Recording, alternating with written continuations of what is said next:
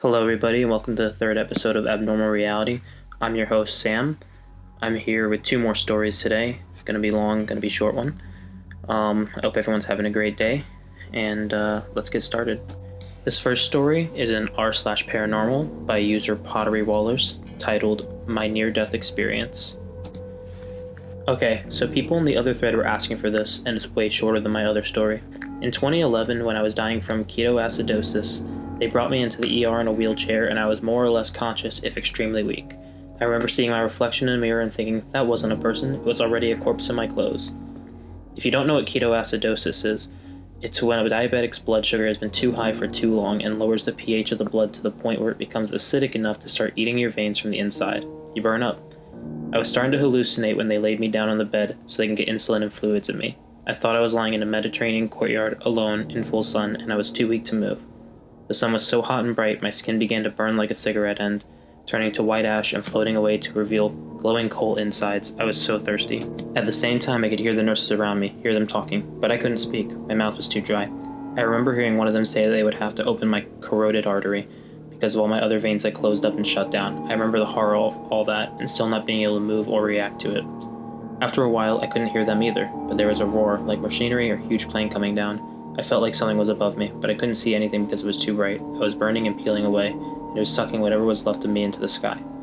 After that, there was this blessed darkness, and eventually I woke up in the ICU with my mom by my bedside. They told me later that if my dad had brought me into the ER even 20 minutes later, I would have been taken straight into resuscitation. It's not as close to death as some people have been, I guess, but that courtyard and the feeling and sight of my skin burning away like that has really stuck with me. This second story is an r slash glitch in the matrix by user ybean22, and the title is I Saw My Mom, but She Wasn't Real. This happened like three or four years ago. I was living in an apartment where the entrance, the kitchen, and living room were all in the same area, and the kitchen was separated only by a partition wall. I had come downstairs after a shift at work late in the evening and was getting ready to go to bed. As I was going into the kitchen, I noticed my mom in the downstairs closet and I began talking to her about something. I remember clearly how she was wearing an oversized red shirt she got out of the thrift store and used as PJs and her hair was wet like she'd showered and was dripping water on her shirt and was soaking in her shirt. She was shifting through arranging things in the closet, and I was hearing the sounds of things moving. I was talking to her for a good three or four minutes and found it odd she hadn't responded yet.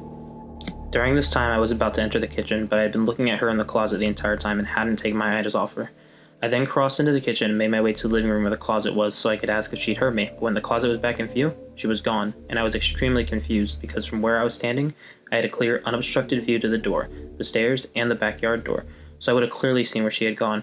I ended up checking the whole house and she was nowhere to be found. I remember being about to call her when the backyard door opened and she came in, which left me even more confused as I had heard not heard the noisy door open.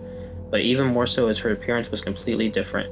She was still in her work uniform with jeans and a shirt. Her hair was still up and in a pony, completely dry.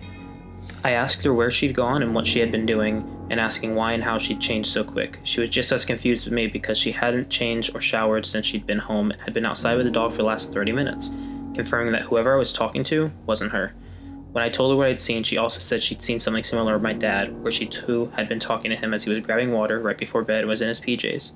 It was after when she'd gone upstairs for bed that she recalled he'd been down, gone on a business trip, but the odd part that in both occasions, we only saw the back, we didn't get to see any faces. Anyway, I don't want to know who it was really that we saw. Okay, I'm sorry, I have one more. I lied. My apologies, I really enjoy reading these stories. The last story is an r slash paranormal by Bruh00SS0 entitled I Think I Died in Early July. Do you guys know the whole theory about how when people die in one timeline, they shift into another? I think that may have happened to me. Back in early July of this year, my family, Mom 45, Father 54, me 19, brother 16, and sister 13 were going on a road trip to Montana to visit our grandparents. Prior to the trip, I had a horrible, horrible feeling about going. I kept having flashes of car accidents in my head, and I was sure that we were going to get in one if we left. It was so strange because I have a pretty severe anxiety disorder, but this didn't feel like my anxiety at all. I never have anxiety about road trips. I love them.